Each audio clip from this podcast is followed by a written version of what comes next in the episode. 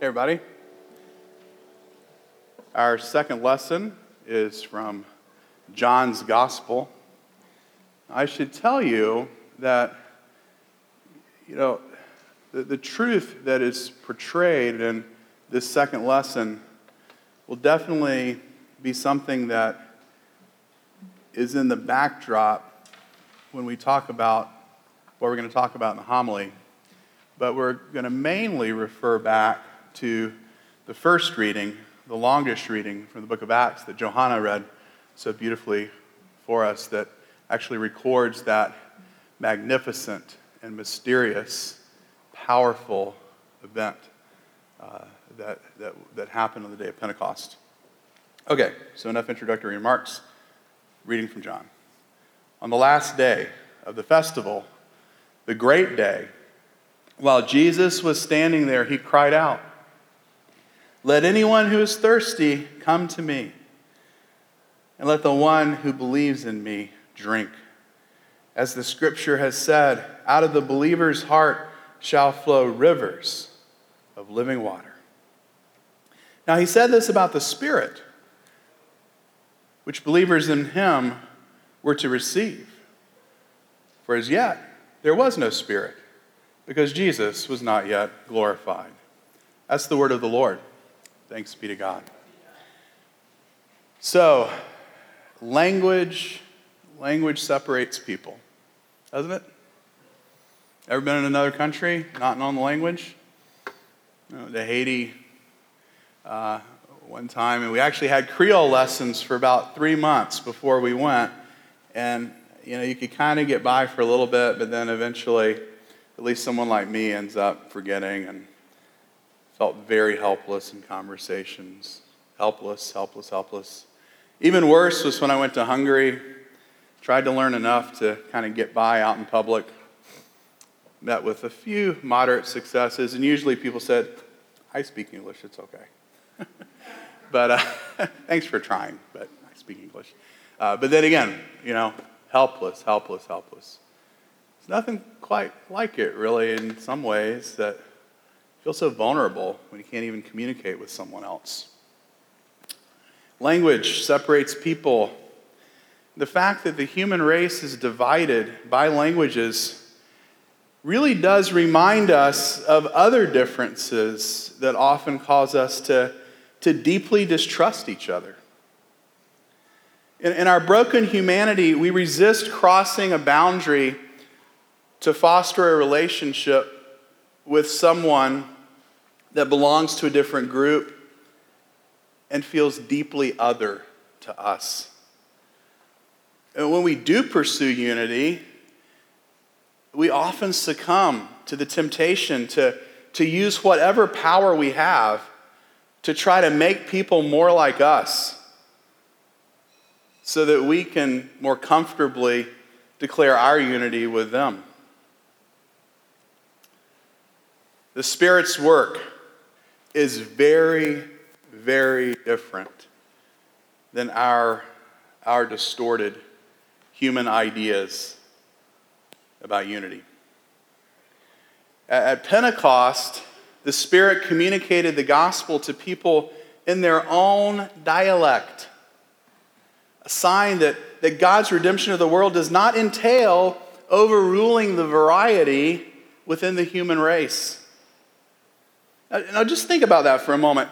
When the Spirit gave birth to the church, the disciples who would become the leaders of the church were empowered and enabled miraculously to speak in such a way as to honor the rich diversity of God's creation. It was as if God was saying, hey, each and every kind of human being I'm inviting in to hear about my love for them.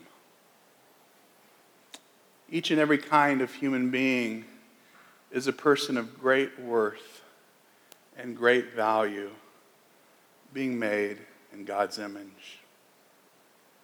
In our text this morning, that again, you want to look back at it, that's cool. If you don't, that's cool, but it's right in the beginning of the service in the, the liturgy of the service that Johanna read to us.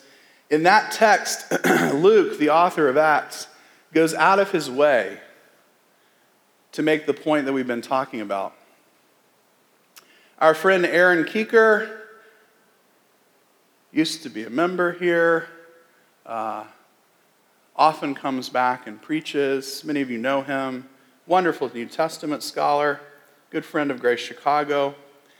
Our friend Aaron Kuecker puts it this way when he writes about this in one of his essays that appears in, in a theological journal. I'm going to quote Aaron just for a minute here. Luke, watch for the air quotes, okay, so you'll know. You know you'll, you'll think, wait, this sounds like someone who's a scholar. It might not be Bob, so, but no, no for sure with the air quotes, okay? Luke is at pains to tell us that the Spirit empowered the disciples to bear witness to Jesus in what Luke describes as their own language. And in what the crowd describes as in, this is really tender when you think about it too, in the language of our birth. The Spirit shaped this community of common identity not by eliminating linguistic diversity, but by amplifying it. It is not too much to say that the Spirit resisted cultural homogeneity in the Jesus movement at Pentecost and the resulting danger of cultural imperialism through the proliferation of languages with which the apostles bore witness to Jesus. End quote. What happens at Pentecost prefigures the rest of the book of Acts where unity among all manner of human beings occurs through the proclamation of the gospel and an accompanying transformative work of the Spirit that brings people to love those who are different from themselves and to recognize that their communion with people who are different than they are their communion in Jesus is more important than the differences that they have. Those empowered by the Spirit learn to regard other people who are very different than themselves, not as other and strange to them, but as those whom God loves and whom God welcomes into the new humanity being gathered around the risen Lord Jesus Christ. Now, quick sidebar. It's important to remember this that the vision of a diverse human race being brought together in communion with each other, according to the story of what the Spirit does in the church, that, that's not an idea that is presented as a human ideal that emerges out of careful, rational thought. In other words, this is not an idea that comes out of human philosophy. It's not an ideal, ideal that comes out of conservative political theory. It's not an ideal that comes out of liberal political theory. This is God's work of the Spirit. And it's revealed to be the only way to transcend the human condition that constantly pits human beings against each other. That's how it's revealed. And how is that human condition transformed, transcended? How is that human predicament transformed and transcended? It's when people move together towards Jesus. When people move together towards Jesus. Now, you're probably thinking, what about everybody else? Now, how, how that gospel message, that, that unique gospel message of God revealing God's self in a unique and, and final way in Jesus, how that sits graciously and, um, and humbly in a world where, where pluralism and, and relativism, where those pressures are so, are so uh, powerful, lack of a better word how the unique message of the gospel sits there graciously and humbly. Now, you know, we have to talk about that another day. I mean, that's, that's, that's several lectures long, something like that.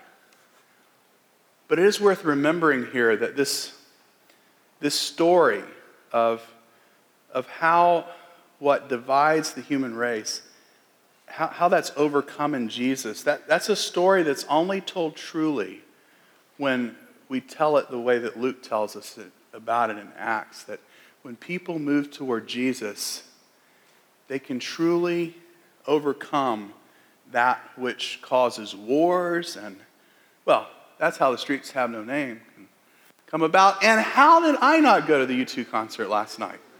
How did I not even know about the U2 concert last night? Wow.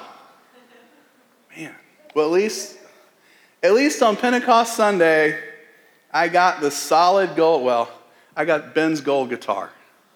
So, you know, I mean, not I got it, but, you know, it's, yeah, and the slide too. So we are celebrating Pentecost, even though I'm celebrating Pentecost, even though I didn't get celebrated at the U2 concert. I was jealous about that.